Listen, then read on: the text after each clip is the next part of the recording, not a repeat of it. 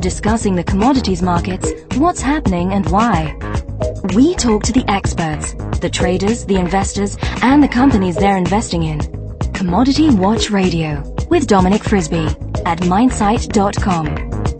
Hello and welcome to Commodity Watch Radio. I'm Dominic Frisby and in today's programme, Paul Van Eeden of Cranberry Capital gives us some insight into his investing methods and his thoughts on the direction of the commodities markets.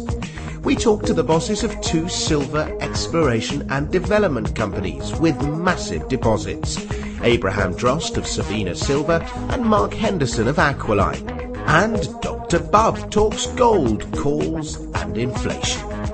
Now, the disclaimer. Nothing you hear in this program constitutes advice to buy or sell anything, do your own research, make up your own minds. Companies do pay a fee to appear on the show, for which we thank them graciously, because without that fee, we wouldn't have a show. And if there are any guests or companies you'd like me to talk to, do please send your suggestions to dominic at minesite.com. That's dominic at minesite.com. And a reminder that you can now subscribe to the program via iTunes. Go to commoditywatch.podbean.com and hit the subscribe with iTunes button on the left of the screen. Right, first up, it's Paul Van Eeden. You're listening to Commodity Watch Radio at minesite.com.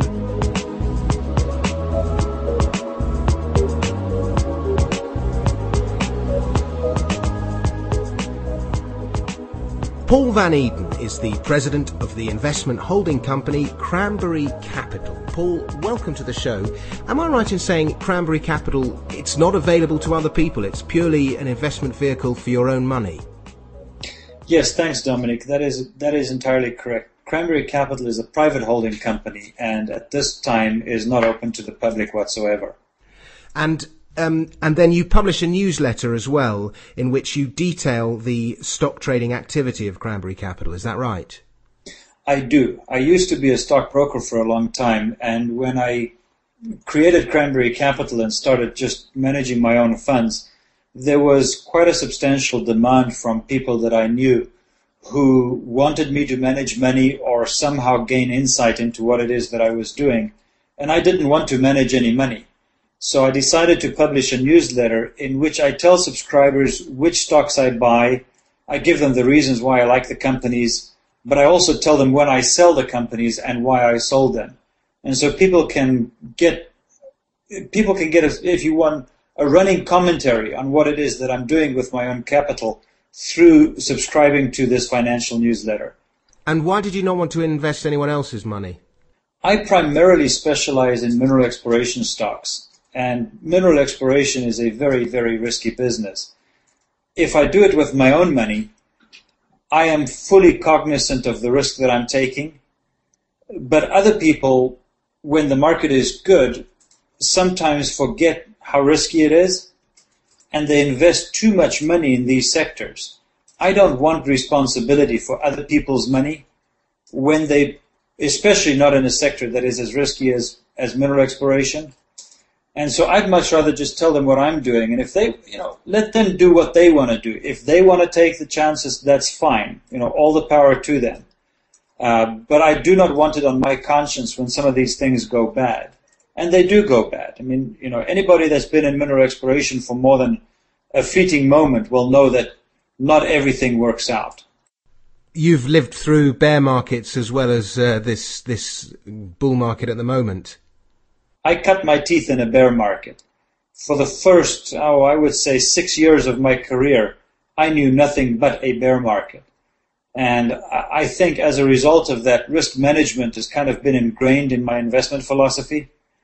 Um, but that is not to say that you know I, don't understand the bull markets. I understand them very well. Um, it's just that if you haven't been through a bad bear market, sometimes you forget how bad bear markets can be and how quickly the onset of a bear market can erode capital.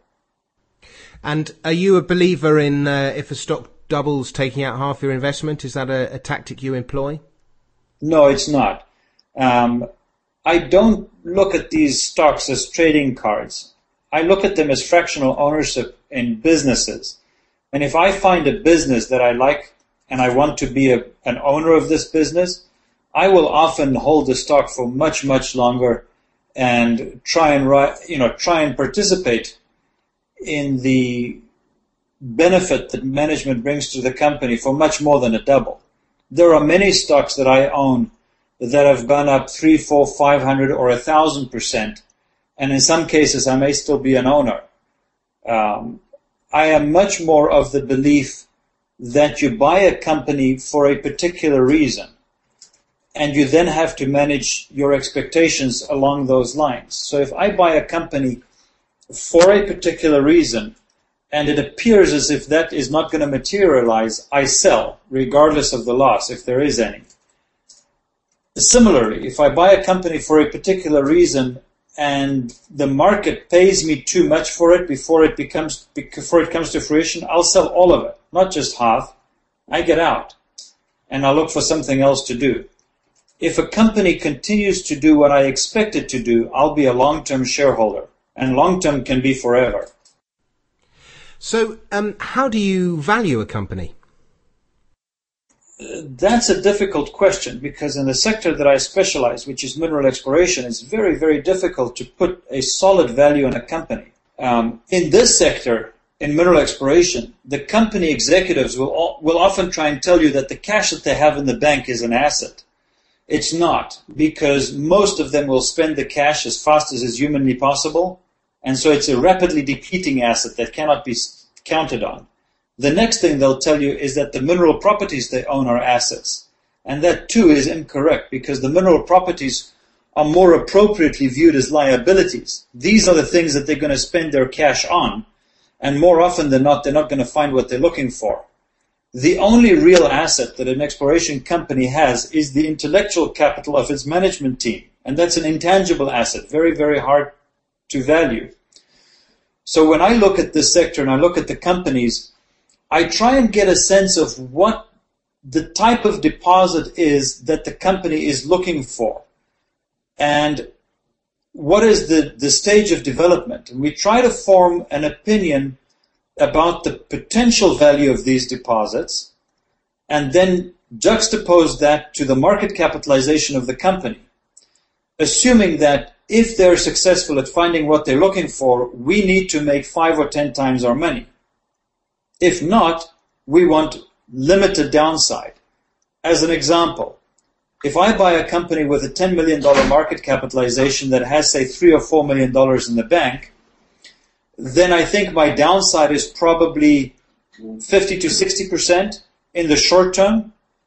If they're looking for a major Carlin type system in Nevada, where the upside could be several hundred million dollars if they were successful, I have enough upside. Now, we need to get to risk management because that's what it's all about. The most important thing in this is the business model now. The type of companies I invest in are junior exploration capital, uh, junior exploration companies that use their intellectual capital to generate the exploration ideas and then get joint venture partners in to fund those ideas. Go back to the hypothetical example. Here's a company with, say, three, four million dollars in the bank and they're generating exploration ideas in the Carlin district in Nevada. But instead of spending any of their own money, they get joint venture partners to fund all of the cost of exploration and carry them for say 20 or 30% of the project to feasibility. If they can do that with five or 10 properties, we've got five to 10 chances to make a discovery at very, very little financial risk to ourselves as shareholders, essentially all we have to carry is the overhead cost, the administrative cost. So that's the basic business model and the basic investment philosophy in mineral exploration. I see. And how many companies do you own at any given moment? Anywhere from about 15 to 30. I try not to have too many less than, too many fewer than 15 because you do need some diversification, spread the risk around. And I try not to have too many more than 20 because it becomes very onerous to keep track of all these companies and stay on top of them. So by the time I get close to 30, I'm usually culling aggressively. And by, by the time I get to 15, I'm usually looking for acquisitions. And the fluctuation between 15 and 30 is often a function of the market. When the markets run up and become expensive, I'm usually liquidating. And when the markets contract and the stock prices become less expensive, I'm usually on the buy side. So how do you gauge when the market's expensive? Um, if we're if we're able to buy junior exploration companies that follow this business model, have a competent management team, and have a market capitalization in the five to twenty million dollar range, I think we're probably at the lower end of the market, depending on where the commodity prices are. And when these companies get up to the 75 to 100 million dollar market capitalizations, which they do, then we're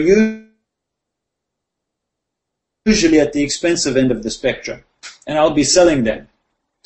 Uh, you know, you could make a lot of money just trading these things in and out, even though that's not the core business philosophy. It does happen in reality that over a period of years, these things do cycle. So you like to get in very early stage? Very early stage, either in the formation stage or soon after the formation stage uh, or in the distress stage, but I'm always trying to get in early at a low market capitalization. The only time that I'll get in late is if the the project that they happen to stumble on is so prospective and so compelling um, that I'll take a chance. But there has to be some very very strong geological reasons to do that. And even then, I'd want to do it at at a relatively early stage, not at the development stage or late exploration stage. One of the cliches that you hear bandied around at the moment is that uh, we're in a commodity super cycle and all you need to do is go long commodities and you'll make money. Um, do you look at the macro trends, if you like, or you, are you purely focused on the the business model of that particular company? I mean, for example, are you bullish on base metals or are you bullish on gold or? I I spend a lot of time looking at the macro side of things, and I believe that there's a case that we can make that gold is going to continue to perform well relative to fiat currencies. In other words, relative to the paper that governments issue. Um, I am not in the same camp that believe that we're in a super, mar- super cycle for base metals. I believe that base metals have seen probably the best of what they're going to see and that the systemic risk of being invested in base metals right now is far too high for me to be at all attracted to the sector. I sold all my base metal stocks and in fact I am now short base metal stocks. My goodness me. You have to be contrarian. Remember, markets go up and down based on psychology. Investing is at once the simplest business in the world and the most difficult. It's very simple. All you have to do is buy low and sell high. It is extremely difficult because stocks are low and prices are low precisely when everybody is selling them and they have a bad reputation, and they're high precisely when everybody is buying them and everybody believes that they're going higher. So in order to buy low and sell high, you have to do the opposite of what the market is doing the opposite of conventional wisdom and the opposite of what most of the people in the world believe to be the truth. So when you say you're short base metal stocks, I presume you purely trade stocks. You don't trade uh, futures of, of the actual metals themselves. I dabble in the futures from time to time, but most of my, my capital is allocated to stocks themselves. So yes, that's an accurate statement, although I am in the futures market. And do you short when uh, uh, you you like to get it? You like to buy companies early. Do you tend to short companies who have grown? No, no you don't short companies early early in their development. No, I don't short companies just for the hell of it. Um, the reason I'm short base metals right now is because I believe that there is risk that a rapid and substantial decline in base metal prices can drag the price of gold down temporarily. And because the bulk of my portfolio is exposed to gold in some way or another, I'm trying to hedge any downside risk, any downside contagion in the gold market from a decline in the base metal price, uh, base metal prices. That's the only reason I'm short right now. Under normal circumstances, I would not be short at all. I prefer just to play the long side. So, uh, you know, being short base metals right now is a little bit like paying an insurance premium. I'm, I'm hoping it doesn't pay out, but it might pay out and I might need it. Therefore, I'm prepared to pay the cost. Do you own a lot of energy companies? A few, but not a lot. I'm looking at a couple of Oh dear. Of oil and gas companies right now. I do own one or two geothermal companies, um, and but I do not own any uranium stocks. I'm completely out of the uranium market. Uh, you think that's uh, got beyond itself? Do you? Way beyond itself. It's gotten so silly um, that if you listen to all these things being banted about by the uranium bulls, uh, it's sometimes difficult to keep a straight face. So I detect a certain amount of bullishness about gold, less so obviously about base metals. How about silver, the metal that straddles the two? It does exactly that. It straddles the two. It makes it very difficult. Uh, silver's core characteristics are more like an industrial metal than a monetary asset. And so I think for most part, silver is going to follow the base metals complexes. But silver does have a monetary component to it. And if enough of the silver bulls just actually opened their wallets and bought silver as opposed to talking about high, how high the price could go, then I think the price of silver would go up. And it wouldn't surprise me if at some point the price of silver dramatically outperformed the price of gold, but that would be in the form of a spike. And whenever you see a spike in the price of anything, including silver, it's usually a very, very good time to be selling and a very bad time to be patting yourself on the back and, you know, telling yourself how smart you were to get into it in the first place. And how about uh, oil and gas? Are you, do you feel bullish about those two sectors? I believe oil and gas are separate markets. I know that they're both energy markets, but gas is usually a more localized market. In Europe, it may, may straddle more borders, but in North America, gas is very much a North American market. And so the demand and the price of gas are both influenced by local economic activity and events, local weather patterns, and local seasonality. Oil, on the other hand, is different. Oil is a transportation fuel and far more international than gas. So I wouldn't lump the two together. Personally, I don't know enough about the gas market to put any money in it. When it comes to oil, I have two thoughts. One, I agree with Matt Simmons in that we are most likely past peak oil. But that doesn't mean that we have a catastrophic event on the horizon. It merely means that over time oil is going to become more scarce and more expensive. And as oil substitutes start to get more market share, it will offset the demand on oil itself. That is not catastrophic, but it is important. What is far more important and urgent in the oil market is that whether or not we are beyond peak oil, I believe it to be indisputable that we have run out of the easily accessible light and sweet crude. And most of the crude that we have available for expansion is heavy and or sour crude. And the problem there is that the refineries that we have in the world were all built about 25 or 30 years ago. And they were specifically designed to deal with light sweet crude. And when you start putting a heavier load of heavy sour crude through these refineries, you end up with inefficiency, and you also end up with a very large heavy fraction, a bitumen type fraction. It also gives you a reduced light fraction. That's where you get your diesels and your jet fuels from. You'll notice that diesel fuel now costs more than gasoline. And the only reason why diesel costs more than gasoline is because the refineries are having trouble coping with more heavy sour crude. Therein lies the potential what I'm what I have invested in and what I am looking at investing additional funds in are new high-tech advanced refineries that are going to get built. because the, the largest capture in value right now that we can get as entrepreneurs or investors is actually in the refining margin itself, not just the price of crude. You presumably, Paul, have seen the uh, the chart that shows the anatomy of a junior miner.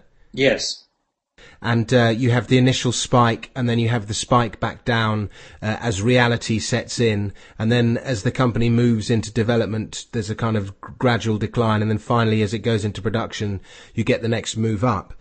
Yes. Now, from what you've described, it sounds like you're interested in in playing that first spike. The uh, the next spike, the late stage development, is is something that doesn't in, interest you as as much. Is that correct? A correct assessment of your tactics? That is absolutely correct. Um, I've been in the exploration business for over 10 years, and I'm not a geologist myself by training, although I have assimilated a little bit of geology.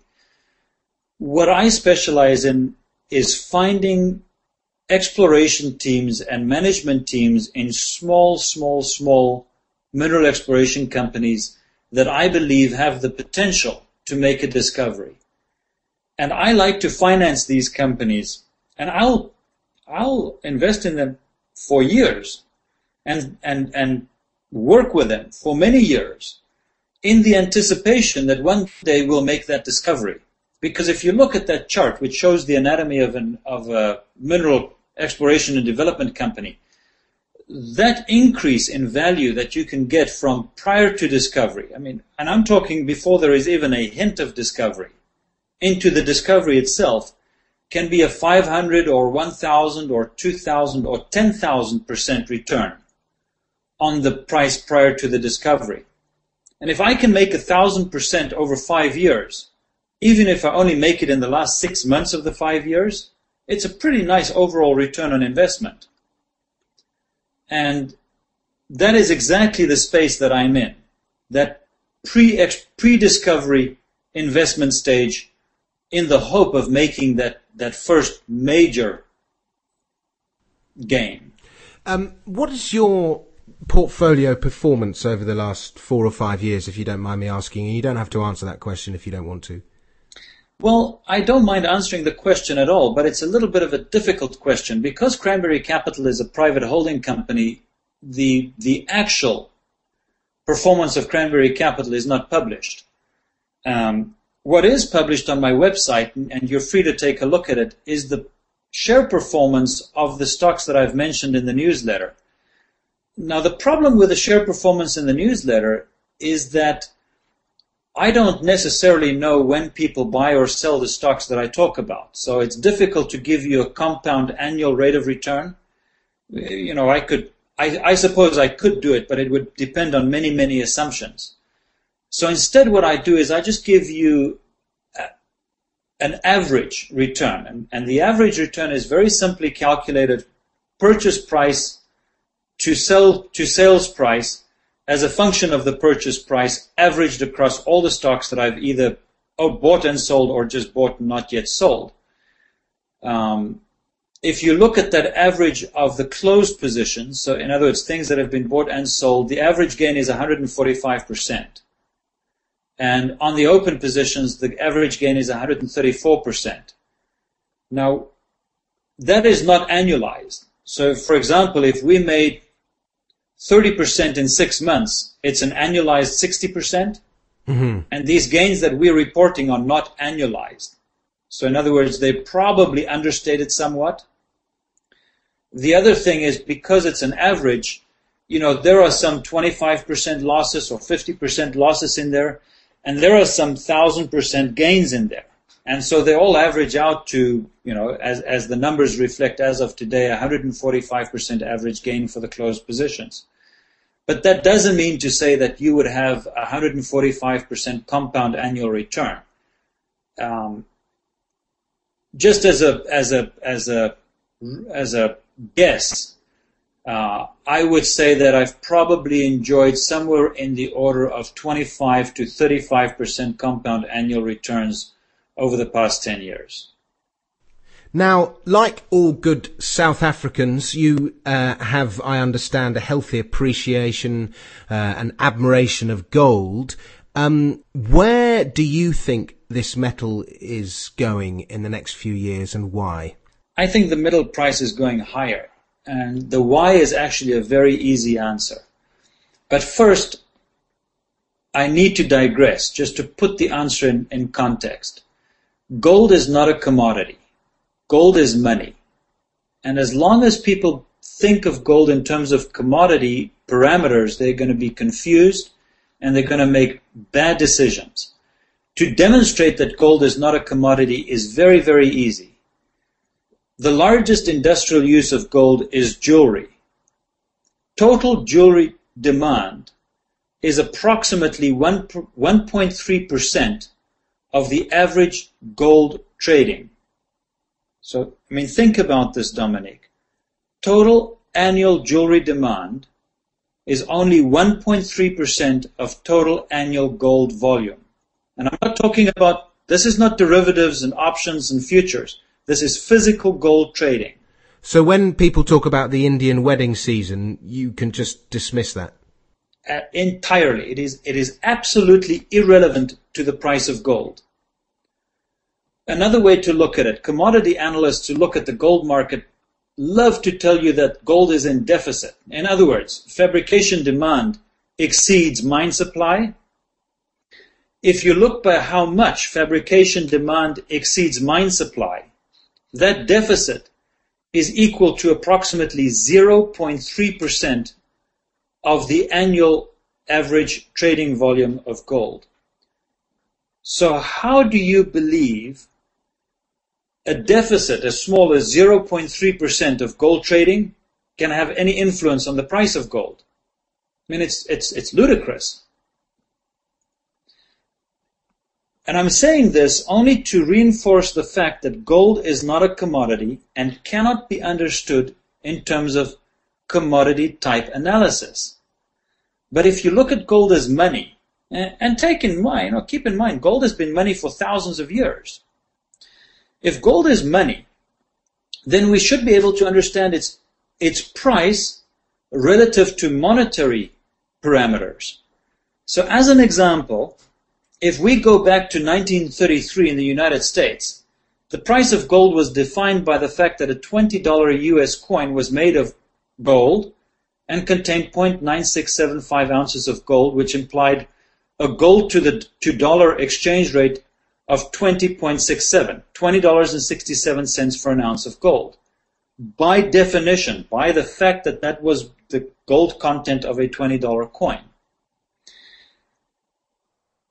Now ignore what the market did for a second after that. You know, forget about Roosevelt confiscating the gold and the gold price being set at 35 for, you know, until 1971. If we start with that one year's gold price, and if gold is money, then the price of gold should decrease every year in proportion to the inflation rate of gold. Because the inflation rate of a monetary asset devalues all units of that currency that are in existence. The inflation rate of gold is simply the mine production as a function of all the gold that's, that's ever been mined, which is our above ground store of gold, or above ground sources of gold. So if we decrease the price of gold in proportion to its inflation rate, and we increase the price of gold in US dollars in proportion to the dollar's inflation rate, as defined by the increase in M3 from 1948 onwards and by the increase in the CPI prior to 1948, then we can calculate the theoretical price for gold. Now if we step forward into the future and we compare this theoretical price of gold from 1971 to 1996, the standard deviation between those two values is approximately 7.5%. I find it quite remarkable that you can get a 7.5% standard deviation between the, the actual real market price of gold and this theoretical construct, which is based on one data point.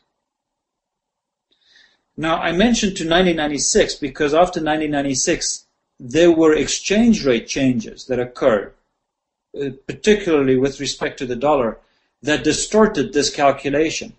But if you adjust for constant 1990 dollars, then that correlation between uh, the theoretical price of gold and the actual price of gold is once again intact right up until today.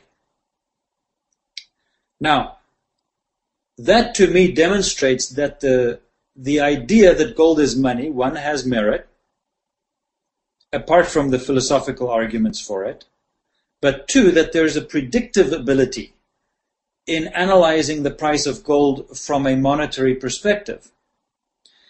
If we now look back to that formula, you can see that there are basically three inputs to the price of gold in any currency. One is the inflation rate of gold itself. Two is the inflation rate of the currency that you're measuring it in. And three are changes in the exchange rate of the currency that you're measuring it in. Because gold is an international monetary asset, if the US dollar, as an example, gains on foreign exchange markets, then the price of gold as measured with US dollars would decline. The price of gold in other currencies may remain constant, but if the dollar is appreciating, the price of gold in dollars falls. It's logical. The opposite is also true. If the dollar falls, the price of gold goes up in dollars. And that explains what happened in the spike of 1979 there was a dollar crisis. Hence, the price of gold in dollars spiked. It explained what happened from 1996 to 1999. There was a dollar bull market. The price of the dollars went up in foreign exchange markets and the price of gold fell in US dollars, even though the price of gold in, say, South African rands went up in the same period of years, and the price of gold in Japanese yen, as an example, remained relatively flat. And from 2001 to 2005, or actually up until today, the increase in the price of gold has predominantly been due to the devaluation of the US dollar in foreign exchange markets. And it really is that simple. So looking forward, the reason I'm bullish on the price of gold is because gold inflation is running at approximately 1.5% per year. Monetary inflation in the United States is over 11%, as measured by M3. In Europe is over 12%, and in the UK is over 12%. So in the major economies of the world, monetary inflation is growing very, very rapidly. And that will cause the price of gold in these currencies to appreciate at almost double digits. What a great answer. Now, do you own physical yourself? No. Most of my exposure to gold comes from the stocks that I own, which are, again, mostly mineral exploration stocks, with the exception of one. Um, because I'm bullish on the price of gold, and because I recognize that even though I've been successful in the past with mineral exploration, it doesn't guarantee I will be successful in the future. I wanted to have a position in my portfolio that gave me very good leverage to the price of gold. And so I did buy one of these development stocks that you mentioned. It's a company called Wild Rose. By the way, can we talk about stocks on your program? You certainly can. It's a company called Wild Rose Resources, and they own a gold project in British Columbia called Spanish Mountain in conjunction with a partner company called Skygold Ventures. Spanish Mountain, according to our internal calculations, and this is not a compliant resource, it is my own resource uh, estimate, is approximately 2 million ounces and growing. It's low grade, average of just over 1.2 grams per ton. But I believe that the deposit has upside potential from an exploration per, uh, point of view. I also believe that there's a reasonable probability that the metallurgy will be good and the project is located close to infrastructure, both electricity, water, you know, power and water, and road access. And so if this project is going to grow in size, and if the price of gold is going to do what I think it's going to do, then the economics of this project are going to improve and hence give me leverage on the price of gold. So approximately 10% of my investment portfolio right now is exposed to the Spanish Mountain project, and that is my that is my main gold leverage play, if you will. Now, You're obviously an extremely sophisticated investor and uh, you're a very intelligent man. Let's say I'm a middle-aged gent uh, who's run a successful business or he's worked for a company and he's earned good money in his life and he owns most of his house and he lives in the suburbs, maybe has a second home and, and, you know, has a healthy pile of cash. But he's not a sophisticated mining investor. What would you advise him to do with his cash? The thing about investing is that if you're going to be a part-time or casual investor, you absolutely, and I, and I, and I mean this with all sincerity from the bottom of my heart, you have to look at investing as a means to preserve capital, not a way to, to make money.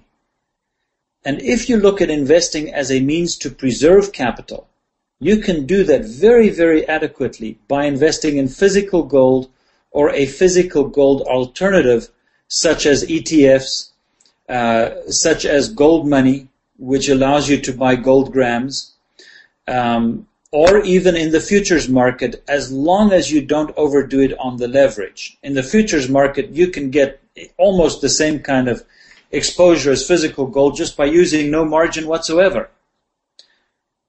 And that will preserve your capital because as the buying power of fiat currencies are eroded by the inflation of these currencies, the price of gold will compensate in any of the currencies that you may choose. You will preserve the buying power of your capital, but you will not make any money.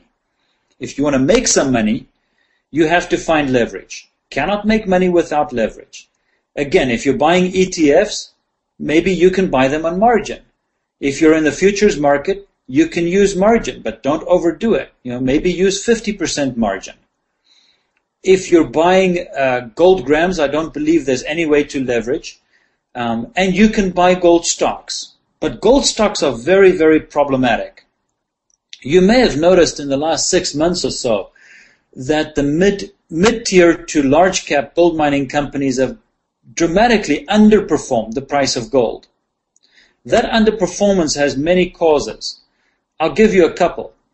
One is, as the price of gold goes up, these mining companies lower their cutoff grade, meaning they're, they're mining lower grade ores, and that pushes up their cost of production and erodes the margin that you would expect if they didn't lower their cutoff grades. That's one reason. The second reason is because the inflation rate of these fiat currencies leads to cost increases across the board. The price of fuel goes up, the price of steel goes up, the price of labor goes up. And these cost increases erode margin. So when you go through a period of a rapidly increasing gold price, then you get margin expansion because the costs haven't moved up as much. But when the gold price flattens out, the cost increases continue and you get margin contraction again. And that's what we're seeing in the past six months. You also get the issuance of paper. These companies continue to issue stock. And so their per share performance is eroded by the issuance of their stock. It's the same inflation argument, only in this case with respect to, to shares.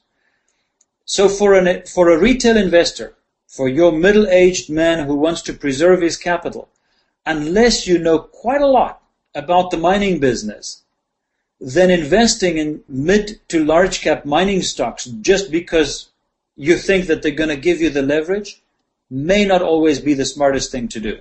Mm-hmm. Um, Paul, this has been an excellent interview. I- have got to dash, unfortunately, which is a shame because I've got a hundred uh, uh, other questions that I'd love to ask you. Please do come on the show again. Let me just ask you one final question. Um, I mean, you describe, we all know how much uh, expansion of the money supply is going on, what the real uh, inflation uh, numbers are. Do you think some sort of monetary crisis is is a real possibility in the not too distant future? Yes, I do. But now I need to qualify that because whenever somebody uses the word crisis, then everybody says, ah, you know, don't listen to him. He's a fearmonger. I'm not a fearmonger. I do believe that there is a monetary crisis looming. I don't know how imminent it is. But I'd like to leave you with an analogy, just so that you can see that a crisis isn't always as bad as we think it could be. In 1979, the United States government, the federal government, was unable to issue US Treasury debt denominated in US dollars, the world in 1979 had so little faith in the US dollar that the federal government of the United States could not borrow money in US dollars and they were forced to issue bonds denominated in German mark and Swiss franc. They were called Carter bonds. Do you believe it qualifies as a crisis if I were to tell you that the United States cannot borrow money in its own currency? I think the answer to that would be yes. It, it is a crisis. It most definitely is. Now, you were around in the 1980s. How big of an impact did that have on your life? Very little. Precisely. Not every crisis is to, of the magnitude that everybody has to throw up their arms and go dig a hole and lie down and shiver. It, it, a crisis is there because the expansion of fiat money is too rapid and it will lead to price increases and most importantly, it leads to, to the destruction of the living standard of the medium and lower income levels of the population. It is the direct cause of the increase in the wealth gap. And it is this erosion of living standard that is the crisis. But it happens so gradually that nobody notices it. So yes, there is a crisis. It is a very, very serious crisis. But it is not the kind of thing that is going to cause a, a, radical and, and imminent implosion of life as we know it. Paul, you've been absolutely great. Uh, as we close, why don't you give out uh, your website address so that people can uh, can uh, send you lots of emails? Certainly.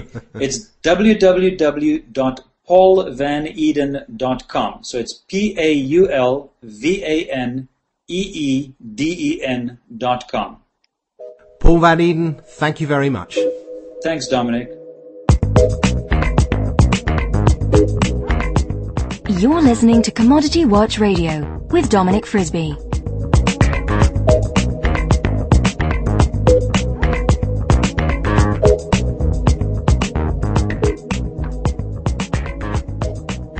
Sabina Silver's Hackett River deposit is one of the largest undeveloped silver and zinc deposits of its kind in the world.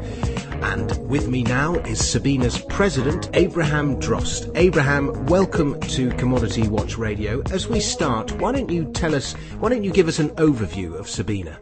Well, thanks, Dominic. It's a pleasure to be here.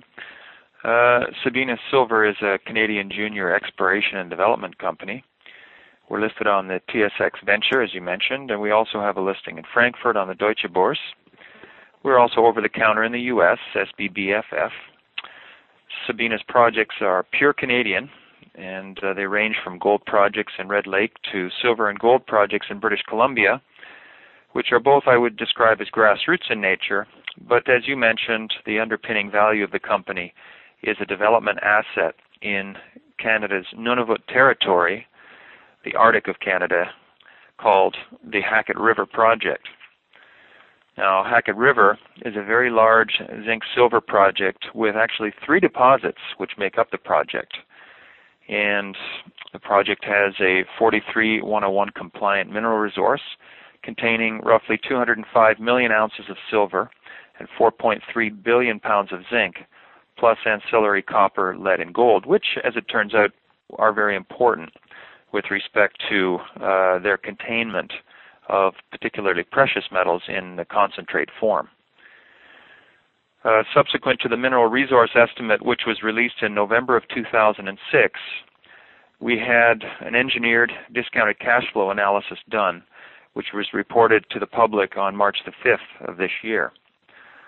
On that basis uh, of the cash flow projection, it was determined that the Hackett River project could support a production level of about 12.4 million ounces of silver and 325 million pounds of zinc per year, or roughly 147,000 metric tons of zinc, plus ancillary copper, lead, and gold byproducts. Approximately 80% of the revenue stream from Hackett River would be in the silver and zinc category, and that's over a 13.6 year mine life. What, what's your market cap? Our market cap right now is about uh, 165 million Canadian. And uh, how many shares uh, outstanding? We have 66 million shares out, issued and outstanding, and approximately 82 million fully diluted. And your year high and year low? Year high, year low is 84 cents Canadian and 366 Canadian. We're currently trading at uh, 240 Canadian. And who are the major shareholders? The company is um, is 60% institutionally held, uh, mutual funds located uh, dominantly in North America, in the U.S. and Canada. And uh, in addition to that, uh, Silver Wheaton, uh, which is a large silver sector company, uh, holds about 12% of Sabina. Roughly 20% uh, throughout the, the dealer network in North America and Europe, and management holds about 5% of the company on the issued basis. Warrants and options? Certainly. Uh, 1.9 million options uh, granted to, well, uh, 1.9 uh, granted at 90 cents, uh, an additional uh, 2.5 granted at uh, varying between $1.25 to 2.35 to management, so 4.3 million options outstanding to management, which is you know less than much less than 10% of issued at the moment, 10% being the maximum allowable. Mm-hmm. Uh, furthermore, uh, we have um, uh, broker warrants through previous financings uh, in the money at $1.33 to uh, 360 at the current time. The earliest expiry date on the warrants is in 2008. And how much cash have you got? We have roughly $52 million in cash in the bank at this time, plus uh, liquid investments in uh, a company called Premier Gold, which is roughly worth about $5 million. So Working capital, cash, and investments about 57 million at this time, so just under a dollar a share. Fully diluted cash, by the way, is 97 million. It's obviously your intention to take Hackett River into production. How much is it going to cost you, and how long is it going to take? Well, um, the capital cost for production at Hackett River is estimated by a third-party engineering group called Wardrop Engineering uh, at 525 million Canadian and the the time to construction is first quarter of 2011, allowing then for pre-feasibility, bankable feasibility, permits, and construction authorizations uh, between now and that time. Each each step representing about a year. I see. And um, t- tell us about the the pros and cons, if you like, of mining up there in uh, in the subarctic. Well, the pros of, of mining in a subarctic region are, uh, believe it or not, that the permafrost itself enhances both open pit and underground mining. We have a permafrost profile at Hackett River that reaches down about 1,600 feet or 550 meters, and that makes for a dry mine down to those depths. Uh, which is advantageous. Uh, we do have, uh, we're about 70 kilometers from Tidewater at the Hackett River location, which will allow for uh, transportation of concentrates onto that tidewater access and then delivery anywhere in the world to smelters anywhere in the world. Um, you know, and strictly speaking, the uh, that area that Hackett River is located in contains a number of other uh, what I would describe as world-class players. RTZ, uh, BHP, currently mining diamond deposits in the Arctic, Newmont and um, Miramar developing the 5 million ounce Hope Bay deposit. Zinifex currently having just taken over the assets of Wolfden Resources Inc. in an all cash deal, developing the Izok Lake and High Lake uh, deposits. Hackett River really sits right in the middle in the, what is going to be uh, Canada's next great mining district. Let me ask you a question, Abraham. Um, I mean, you had a great run up from uh, November of last year, say, through until about April, um, and uh, your stock, I, I, it almost tripled in that time, and it's pulled back a bit now. How? I mean, 2011 is quite a long way off. How are you going to keep investors interested? Well, that's fair enough. Um, no question that we've seen uh, some retracement of uh, the run that you described. We certainly had tripled in a very short order. Uh, I think what you're seeing in the short term here is some profit taking, which I would expect, and certainly, but for every sale, there is also a buyer at new levels, so we're we're gratified by that. Mm-hmm. If if I may say, it's it's the the retracement's also gone with the general market. Oh, of course, yes. Uh, you're looking at general market conditions, but you're looking at very real uh, profit-taking opportunity here, and certainly that's uh, that's certainly the case with Sabina. Now, having said that, what's going to keep investors interested? I think there is going to be a substantial news flow from Hackett River as we achieve the benchmarks, the value-added benchmarks I described. And furthermore, the company is is well enough funded that it is looking at uh, merger and acquisition type opportunities with respect to uh, possibly advancing the production profile a bit with near-term or current production. I mean, these are all corporate type uh, opportunities that may be out there as uh, as we look to the possibility of marrying near-term or current production with the large blue sky development asset called Hackett River. Excellent. And do you want to give us a quick outline of your uh, other assets, the uh, Red Lake and uh, the Stuart SK? Of course, yeah. Red Lake, of course, speaks for itself. It is the site of the richest underground grade uh, gold mine in the world today, uh, currently in production. Uh, we are we have projects which are on trend and in the area of this situation. We've been successful. Who owns that uh, that uh, gold mine? Uh, that, of course, is owned by Goldcorp. Right. And uh, you know we've had great exploration success in Red Lake. In fact, we've we've discovered and sold uh, a deposit to Goldcorp and maintain a royalty on that situation. It's called the Bonanza deposit. Um, and out in British Columbia, we have exposure in the uh, Eskay Creek mining district, uh, on trend with the Eskay Creek mine, which produced 15 million ounces of silver and a quarter million ounces of gold in 2004.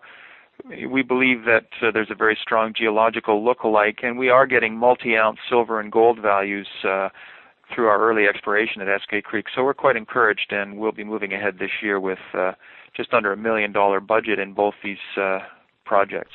And how much cash flow does that royalty on uh, Red Lake uh, on Bonanza give you? That particular royalty is a one percent free cash flow royalty, a net smelter return. Um, difficult for me to put a dollar value on it at this time. Uh, the project is not currently in production. However, as I said, it is part of a uh, you know a potential development strategy that Goldcorp has for the for its holdings in the Red Lake camp. Excellent. And um, Abraham, just briefly tell us about the management and uh, your track record. Certainly. Um, I'm a geoscientist myself with uh, over 20 years' experience in the Canadian mining industry. Ewan Downie, the the founder and CEO and president of Wolfden Resources, is a director. He is uh, obviously now, um, you know, going to be involved with Zinifex through that takeover. And furthermore, Roy Wilkes just joined our board as a director and co-chairman. Roy Wilkes is a retired, recently retired uh, president of Washington Mining Group, a large engineering, procurement, and construction management mining contractor out of Denver, Colorado. Roy has built many mines uh, through his career and now brings that expertise to bear uh, with Sabina. Okay, Abraham, you've got a minute. Tell me why I should buy your company. Well, I think the uh, the quality of the asset base, particularly Hackett River, uh, is a compelling reason to take a closer look. The fact that Sabina or that uh, Silver Wheaton jumped into Sabina for 12% of the company is another reason to take a closer look. The cash in the bank at just under a dollar a share uh, suggests that uh, the company has some depth to it, and the quality of management, certainly with uh, the addition of Roy Wilkes, as I mentioned, and others. Uh, all these things can be seen at our website at uh, sabinasilver.com. Excellent. And you've given out your website. Uh, why don't you give us your ticker symbol as well? Certainly. Uh, yeah, Sabina trades on the TSX Venture, and the ticker is SBB.V. Sierra Bravo Bravo. Dot Victor, yes. Dot Victor. Abraham, it's been a pleasure. Thank you very much. Thanks very much, Dominic, for the opportunity and good to speak with you. Commodity Watch Radio at minesite.com.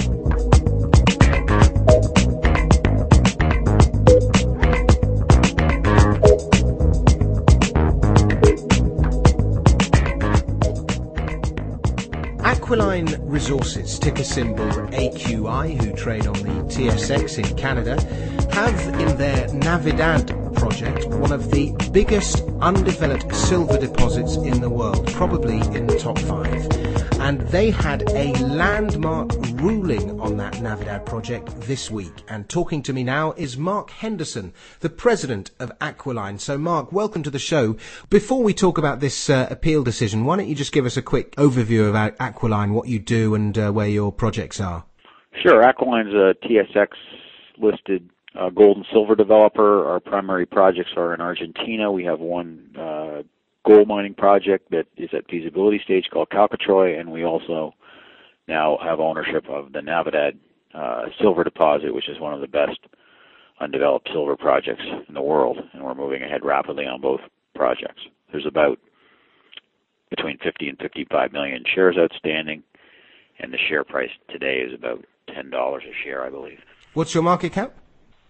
Uh, market cap is around between 500 and 550 million Canadian. Okay, uh, why don't we talk about this dispute? Um, what was it about, and how has it been resolved?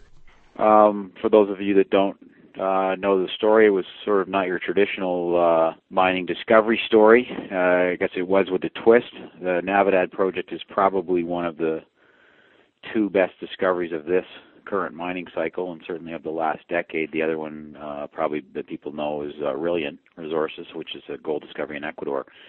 The Navidad never really got the prominence it deserved because before the first drill hole was put into the ground, there was a um, potential title dispute over who owned it um, that was brought forward as a result of our discovery that that we thought there was a breach of confidence in the data uh, that we acquired when we bought uh, a project in Argentina called Calcatreu from Newmont Mining back in uh, late 2002. And as it turned out, uh, you know, our initial suspicions on that were were confirmed, and we were unable to get it resolved uh, in a satisfactory manner.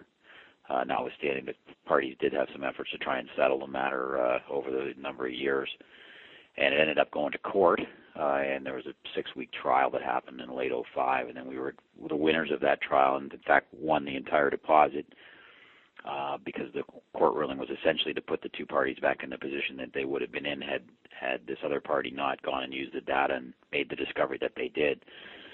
And then the appeal was just as you mentioned, with the appeal on this uh, decision, which took place in the Supreme Court of British Columbia. Uh, the verdict on that just came down in the last week, and that was unanimously upheld three to zero in a in a 45-page ruling that makes interesting reading, and it's got the whole history of what happened there. And that that uh, decision can be found on our website uh, for any of those that have have an interest in it. But the the project itself, notwithstanding the legal uh, wrangling that was going on in the background, was was being developed the entire time, and there's now approaching 500 holes on it, and it, the deposit itself has just kind of gone from from strength to strength.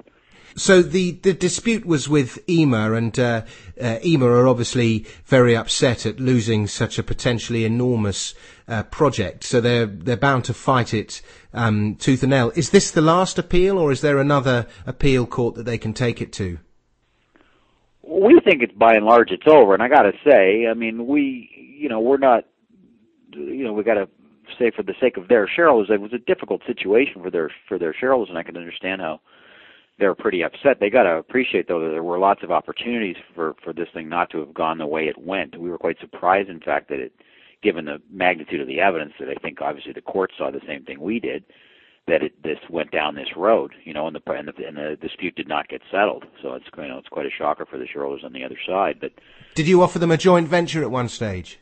Uh, there was never any joint. There was never any joint venture, but I think there was a certainly the, the, the you know there were opportunities for settlement before the first hole was drilled because this project certainly looked very very interesting from the surface uh, work that was done. I mean, it was a surface geochemical discovery which was essentially the data that they got that they shouldn't have got. That led them to ground truth the the project, and then they they got very good surface results, and then the, there was coincident geophysics that of course looked fantastic as well. But you know, if you're in this business, we've had lots of projects, and I'm sure people that have invested in various companies, there's lots of projects that have have gone from that stage of development and sort of gone splat when the when the drill hits the property. You know, they they call it the truth machine for a reason, and a lot of times, you know, results aren't what you expect. And this is the sort of case where it went entirely the opposite direction, and and uh, you know it's just gone from from one discovery to another, and the thing just keeps getting bigger and bigger. And they really haven't looked at that much of the real estate that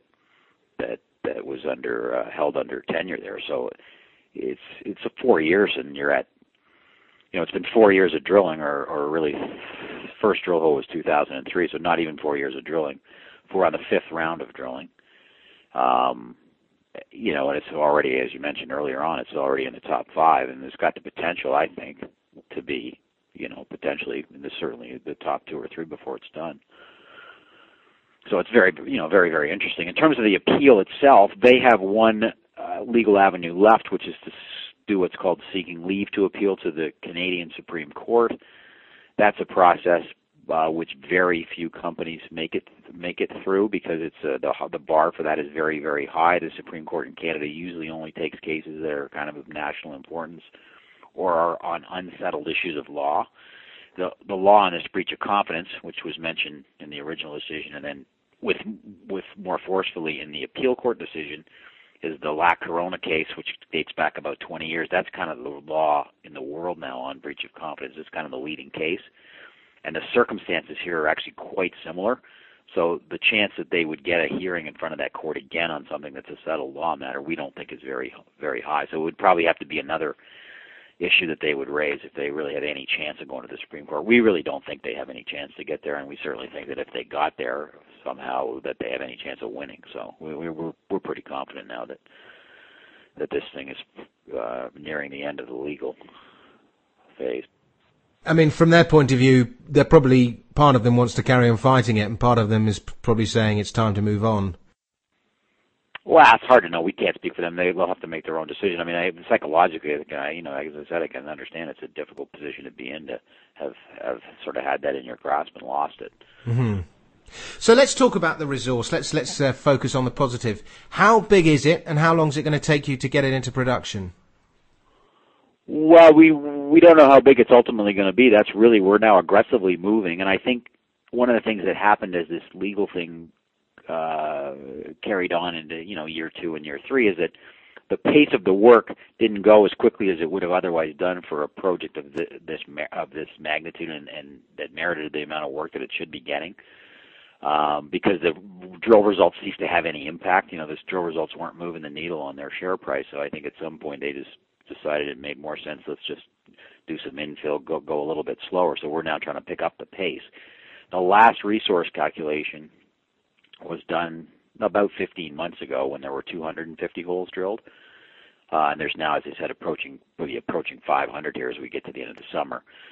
And that number was 305 million ounces uh, of uh, indicated silver uh, in about 100 million tons at just north, I think, of 100 grams of silver. But there's also there's a huge lead credit, and it's really a, a there's probably a 40% of the metal value is lead. It's also one of the world's largest undeveloped lead deposits, and there's approximately 2.9 billion pounds of lead in the deposit as well. And we've been drilling now since last November uh, with very good results. Particularly in the last month or so, we've found a new uh, zone called Barite Hill, which is just to the south uh, uh, of the main uh, deposit, which was on a bridge. This is actually in a deposit down in the valley below, and buried is probably down about 100 meters. And it's returned very, very good results of high-grade silver with little or no lead in it. So we're just on the verge of hopefully opening the whole thing back up again. And then in terms of what the ultimate resource will be, who knows? But it looks very, very encouraging. Excellent. And um, this there was a ruling in Argentina about six weeks ago to do with uh, the use of cyanide. Is that going to affect you at all? Well, we've got issues with where this deposit is anyway, Dominic, uh, in Chubut province. This, for those that don't know, Chubut province is the pro- province where the uh, Meridian Esquel issue happened. Um, we think that's an issue that primarily relates to uh, Esquel's particular location in uh, you know near a resort town in the Andes. We don't think we have those issues. And our conversations directly with the government tells us that the government very much wants the project developed, but they are going to have to be very careful about how the whole thing is moved forward in terms of preparing the political backdrops of the project can move ahead because it's a very large scale project. I mean, this project is important not only to the province of Chubut, it's it's of sufficient size that it's clearly got the attention of the national government. Um, so they're right at the moment. There is, as a result of what happened at Esquel, there is a ban actually both on open pit mining and on the use of cyanide. The cyanide thing is really secondary in terms of of, uh, of Navidad.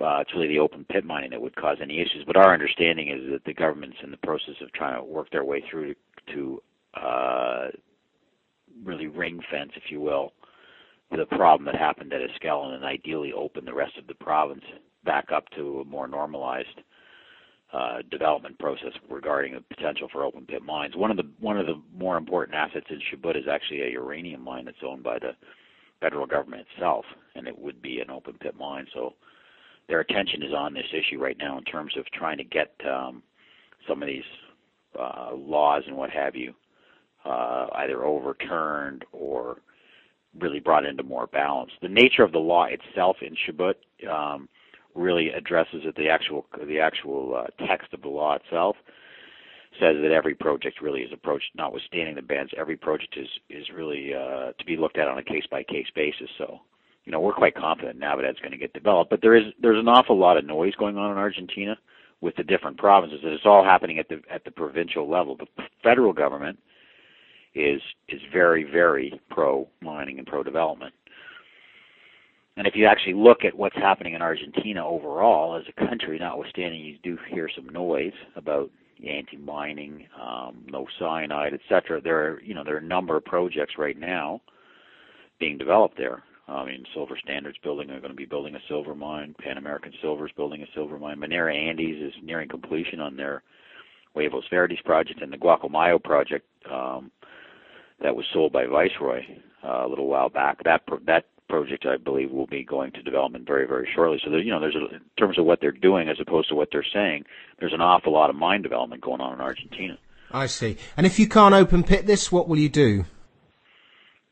Well, the interesting thing is the new Barite Hill zone that we found, uh, which has got very nice high grade silver in it, is actually uh, probably going to have to be accessed by a ramp uh, method of development anyway, which is an underground deposit, wouldn't be affected at all by the ban. So we we we know we have options. There's nothing to say we couldn't mine most of it. Most of you could that you couldn't mine most of Navidad by underground methods. You, you've also got projects, uh, the Flamingo project, the River Valley project, and the Lan- Santa Lucia project. Well, we do the, some of these other projects. Santa Lucia project's no longer in the company. We've really the, the, the, we really the core of it is this is we think we own really a district now in in Argentina you know, and it's a very substantial land area, you know, and it encompasses a pretty nice gold mine on the north end potentially, and the Navidad silver project on the south end.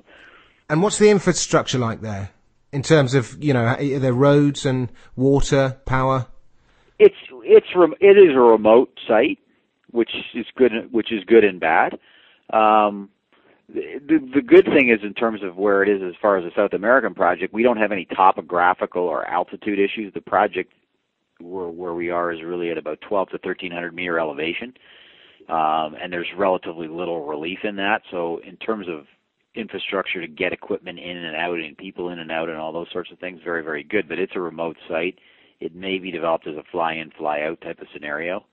The Calcatreu thing is a little bit better. Um, because it's actually reasonably near a town called uh, which is about 80 kilometers away. So that's quite possible that that that that town will build up when that mine gets developed. And um, in terms of, I mean, how are you going to get the ore to the places where it gets shipped? Oh, I think it's it's probably premature to talk about all that. In the, in the case of Calca, in the case of Calcatreu, there's you know you're making gold bars, so you're you know you're what you're shipping out of there is relatively small. That's the, one of the great benefits of gold mining and why why it's doable for a smaller company to to be engaged in that business. Whereas when you're looking at a thing like a Navidad, we're probably a really a year away from having an idea what kind of a process option you'll be looking at and whether you'll even be making uh, concentrate. You may want to make metal on site. We just don't know the answers to those questions. Yet. There's okay. an awful lot of work that has to get done on the mining engineering side before you're going to know that those sort of answers on on Navidad. It's, it, the scale of the two projects is are vastly different. I see, and I mean, I, I was uh, thinking of all that lead which is why I asked the question. Oh yeah, no, no. Clearly, I mean, you're going to have a sen- yeah, there's a huge amount of sensitivity going to going to develop around that. We have to, and obviously, you've got to you've got to do an awful lot of work and an awful lot of studies to get that right. Because it's only going to work if you've done it to the world best practices and you've and you've dealt with all those issues that are naturally going to arise. So we we you got to remember we only, we only got our hands on this project in November. It's primarily been an exploration focus to date. We've just hired a COO in the last two three months. Um, who came out of an engineering company. He was president of, of Senco Americas, and now his mandate is to really get Navidad uh, on the on the track towards feasibility, etc. And how, how much cash have you got? Uh, at the moment, we have about 13, 14 million dollars, and there's another nine million dollars approximately that comes in between now and October on deep in the money options and warrants. Mm-hmm. Are you going to do any more fundraisings? Well, I'm sure there'll be a fundraising at some point in the future of this company. The develop, we're still a development stage company, so at some point, I, I don't think I don't think it's anything's imminent. But I mean, you're going to have to ra- if you put this in thing into production yourselves, you're going to have to raise some money, aren't you? Oh yeah, no question, no question. We have an awful lot of um, a lot a lot of interest in that question at the moment because an awful lot of people would like to would like to be owners. I think a lot of people just, that that would have liked to own the deposit, you know, missed the story because they really didn't want to get involved until there was certainty about ownership. Mm-hmm. And so I think people that re- recognize this is a good situation that is still relatively early, even uh, in how big this deposit might get, you know, would like to would like to own something of this caliber. I mean, if you want to own the good deposits, certainly now it is one of the things you want to own. Um, let's just uh, quickly um, focus on uh, who your main personnel are. But we have an excellent group of people involved here, and particularly the people that are on the ground down there in Argentina. We got a fantastic uh, geologist who actually lives in Chile, quite close to where the project is, named John Chulik, and he is ex, an ex-Meridian geologist that was involved in the discovery of Quebrada Blanca in Chile, which is a very good gold mine. So we're fortunate to have him involved in running the Navidad project now, and we're actually beefing up the uh, technical team underneath him. Uh, and as I mentioned before, we have this fellow Gary Gander who came out of Ausenco Americas. Uh, he's a mining engineer and is really uh, taken charge of the development side of things down there. And Martin Walter, my colleague here in Toronto, who's been with us all along and was kind of instrumental in the whole acquisition of uh, Calcatreu in the first instance. So we got we have a very good team of people, uh, and we have some very good people in Argentina. Uh, really running Argentina, Jorge Galvano, who came out of uh, Anglo Gold, and Cerro Vanguardia, which is one of the few big mines in Argentina, uh, and a number of others. So, you know, we think we have the capability to move this forward. Excellent. Well, so you've got a huge resource. You've had a number of logistical problems, and uh, it looks like the uh, worst of them are over. And uh, things, the, the, project's gradually starting to, to, to find its feet, and there's a good team there. So, it's the future's looking very rosy for you. Yeah, it's been an interesting experience. It's not the traditional road to where how you would end up in this spot, but I mean, uh, we've played our cards reasonably well, and we're reason, you know, of course, we've the, the gods have been with us on the exploration front, and it's exciting to be in a project like this because uh, you know the tenor of the the tenor of the results we're getting back are certainly the kind of things that you're it's kind of a once in a lifetime thing i think if you're in this business to be involved in a thing like navidad that really does deserve the the sort of world class moniker that i think people are are ascribing to it. I, I, don't want you producing too much silver too quickly, though, Marc, because uh, I own a lot of physical silver and I'm relying on a supply squeeze. well, I got to say, I really we've got to get more knowledgeable about the silver market because I guess uh, we're going to be in the silver market, and uh, I I can't say that we're raving bulls, and I just don't know enough about the the sort of industrial supply demand side of it. Uh, we'll, we'll certainly uh, be getting up the learning curve quickly. Oh well, introduce yourself to Ted Butler and David Morgan. Okay, I think we will. I believe we're going to the Silver Summit in uh, in the fall, and I know uh, that's sort of the. the oh, excellent! I'm uh, I'm uh, the I'm hosting that. Very good. We'll look forward to, to seeing you there. I think all the silver people congregate at that event. So. It is. If you think gold bugs are nutters, wait till you meet the silver bugs it's certainly reflected in the way the, the share prices of these silver companies trade. So we're we're we're pleased to be joining the fraternity. Listen, uh, um, Marc, uh, quickly before we close, just give us a quick update update on Laramide. What's going on there? Uh, Laramide is uh, about to start their very large scale program in Australia, which will be uh, beginning any day and will carry on for the next six to seven months with multiple rigs, and that will include a mix of uh, exploration both on the JVs we have uh, with a couple of players there and on our own Westmoreland, but also it'll be uh, two thirds of the budget's probably directed at drilling off Westmoreland so that it's ready to go. We've got a scoping study now in Westmoreland, but we'll, I think we'll quite quickly be going to full feasibility there. Everything looks good in Australia. The rules have changed now at a national level. Um, Queensland's still sort of on the fence a little bit, but we're quite optimistic that uh, that Australia is going full tilt into the uranium space. It's their natural; they should be the natural default leader in the uranium world, given their resource position, and we think that we think that they're moving towards that. Excellent. Well, uh, Marc, it's uh, always a pleasure, never a chore. Uh, why don't we give out? Why don't you give out uh, the uh, website address and your ticker symbol once again? Yeah, sure. I'd be glad to. Thanks, thanks again, Dominic, for having me on, and uh, hopefully listeners will enjoy it.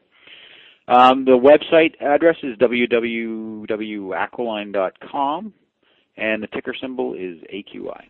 Excellent. And you trade on the TSX. On the TSX. Marc Henderson, thank you very much. Commodity Watch Radio at minesite.com.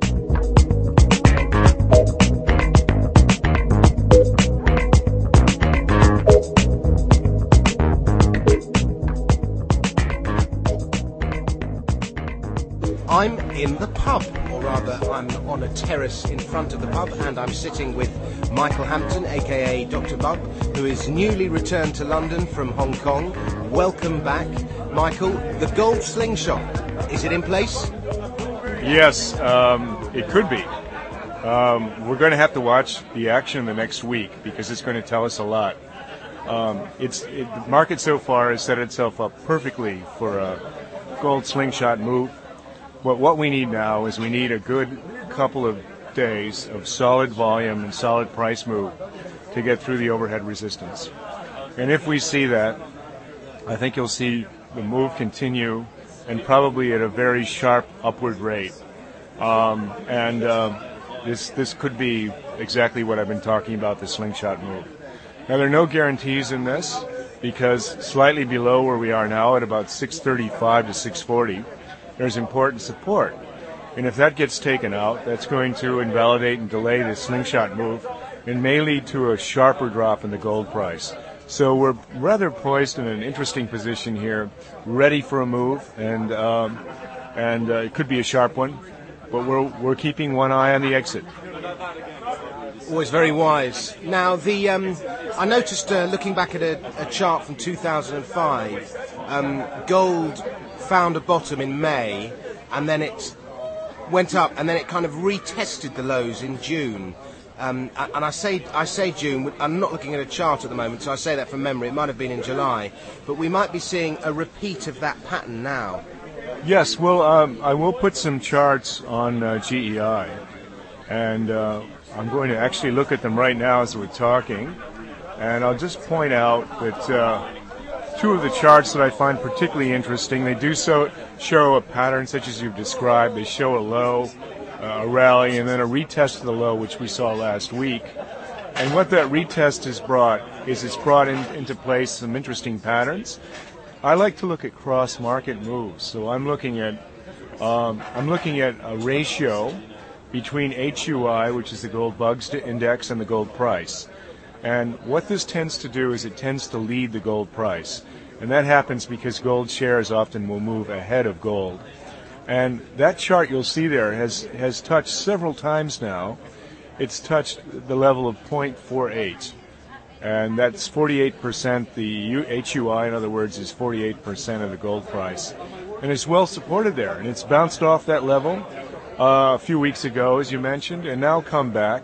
And as gold has formed a bottom last week, this is held at a higher level. And that's why I say the gold slingshot looks poised to move higher because it looks to me like this has done exactly the sort of movement you would see before a nice sharp upward move in the gold price.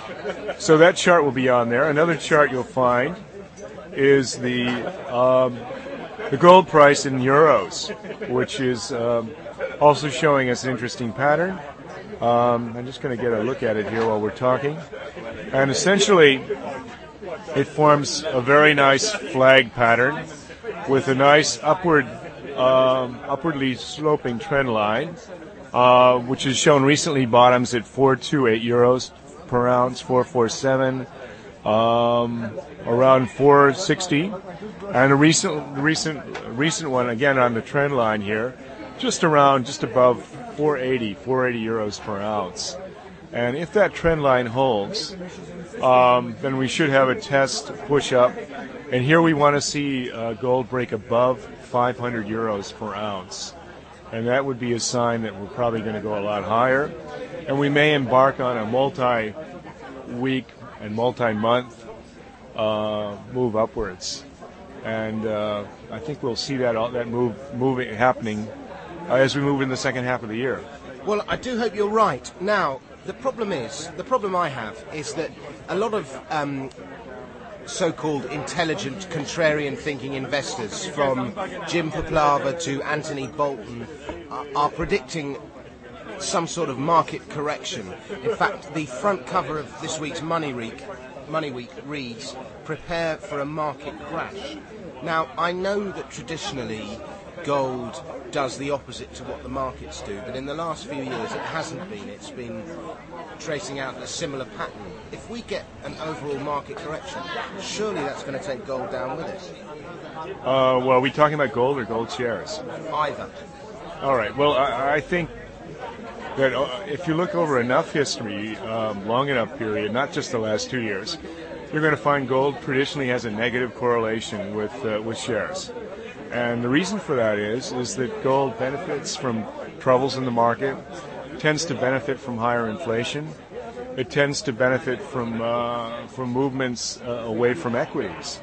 Um, and in fact, I think we could see that. We could see a situation where we get an equity crash with the markets, stock markets, responding to higher interest rates, and gold perhaps benefiting from what's pushing those rates higher which which is uh, a flight away uh, away you know towards things which benefit from higher inflation. We've got to remember that what's what's really behind all this right now is China. As I said in the last interview, I think China is now running the casino. That's the big change we've seen in the last few weeks. And what China is doing is China has announced actually, and it's been picked up in data this week, not only are they have they stopped buying U.S. bonds, they've stopped turning up at the auction, but um, they have also started selling bonds, and that is an important move. And I believe I read somewhere, I picked this up, that they're planning to invest 200. No, sorry, get the figure right, 70 billion dollars in gold. Now the gold market is not that huge, so a 70 billion dollar move by the Chinese into gold is going to have a pretty dramatic impact uh, on, on the price of gold. I mean, I know you have you have great respect for the intelligence of the Chinese authorities. I mean, one of the horrendous things about our sale of the gold was not only that we sold it at such a low price, but that we told everyone we were going to sell it first. So we enabled the market to go down that bit further before we sold it. Um, surely the Chinese, if they were buying, wouldn't tell everyone they were going to buy before they bought. Well, Yes, and, and, and you know, I, I, was quite surprised that uh, actually one of our posters uh, on on GEI picked this up, a story where, where it was mentioned that the Chinese were planning to buy gold. I didn't see it widely reported, and it's not being widely talked about. In fact, I think it's quite interesting right now what's going on is I've been watching a lot of Bloomberg uh, the last week or so as I've been moving house. I've had the TV on when I'm packing and unpacking and I noticed that the, the parties interviewed by that particular news source um, were not talking very much about the Chinese at all. They were talking about inflationary expectations. They were talking about U.S. growth. I think they've been missing the point. I think this has everything to do with the Chinese, and those other factors matter, but they matter to the Chinese, and they're the ones who are who have the upper hand now and are controlling the long end of the market right now, the long end of the yield curve. Do you think uh, the uh, Swiss central bankers and the Spanish central bankers are getting a lot of phone calls from China at the moment? well, that's an interesting question. How are they buying their gold? I mean, um, I'll move on and repeat this sort of theory I've been playing around with. I call it the China Trigger 2, number two, because I'm going to write an article that title pretty soon uh, when I pull all my facts together. But basically, I think we've got a situation where the Chinese to protect the holdings of their uh, foreign currency uh, assets are, are likely to be playing a little game here, where they're they're they're first of all stepping aside from the bond market, allowing bond rates to go up, but not selling their dollars, holding onto their dollars so far. And uh, as those bond yields go up, it has the, the likely uh, impact of creating exactly the market crash you were talking about. And if equity prices come down enough, it's going to provide the Chinese with an ideal buying opportunity to buy equities when the prices are low. And then once they've done that, once they've shifted some of those assets into, into equities, maybe, and here we're talking probably resource equities, energy equities, and gold equities, um, perhaps then, when they've shifted enough of those, then they'll start uh, selling their dollars, and you'll see a big move upwards in those stocks when they've immunized themselves. Very clever move. Perhaps the um, the next generation of bond vigilantes are fluent in both Mandarin and Cantonese. Oh yes, well, bond vigilantes uh, who have not been on the scene for a long time are uh, are likely to pay, play a big part in this. Um, I, am actually writing another article now, and doing a little research for it, and uh, it might have a title something like the, the Great Lie or the Big Lie, and it's really talking about how the bond investors have been believing CPI, especially core CPI, as being a key thing to watch in deciding whether to buy bonds or not. And I think those days are almost over. Why? Because the guy who's been critical in keeping that lie alive is the Chinese, and he's not playing anymore. Well, I certainly think to the man on the street here in the UK, just you know from talking to people, I think the inflation lie is coming out of the uh, is coming out of the bag. Uh, well, you know, eventually, uh, and it's really going to be dead when when the unions start making noises about how they need higher rates of uh, wage increase in order to cover the inflation that they're experiencing right now. Well, I mean, the, I know the inflation doesn't include houses, but sorry, inflation does include houses. The inflation figures don't include houses. But um, just, you know, the, the cost of everything, particularly in London, whether it's just, you know, basic food or parking tickets or petrol or anything you buy, it's just. Well, I certainly noticed that when I came back and I, I uh, took a, a two stop journey on the tube yesterday. Quid cost me four quid. Oh. Going from Earl's Court to uh, to South Ken cost oh, me four you, quid. Because uh, you went from one zone to another, didn't you? Well, I, I, I thought that was the same zone, and I thought that was the basic price of a ticket. And the guy told me the price has increased in the last six months since I was here last. So four pounds. That's a shocking amount of money. Outrageous. The same distance journey in Hong Kong would have cost me about a fifth that much. So you can see there's a big difference in prices here. You have to get yourself an Oyster card. Absolutely. Michael, as we close, why don't uh, you give out uh, your website address? And uh, I understand you've started a thread not just uh, discussing this gold slingshot, but uh, looking at some of the major companies that uh, whose charts look like they're at, they're at turning points. Yeah, I, maybe I'll just mention that quickly before giving the website. Um, that since there is some risk that this support won't hold, one way I'm suggesting to play this is to buy call options and specifically call options on some of the major companies. And I started a thread with, with the charts of those companies and some discussion. There will be some discussion.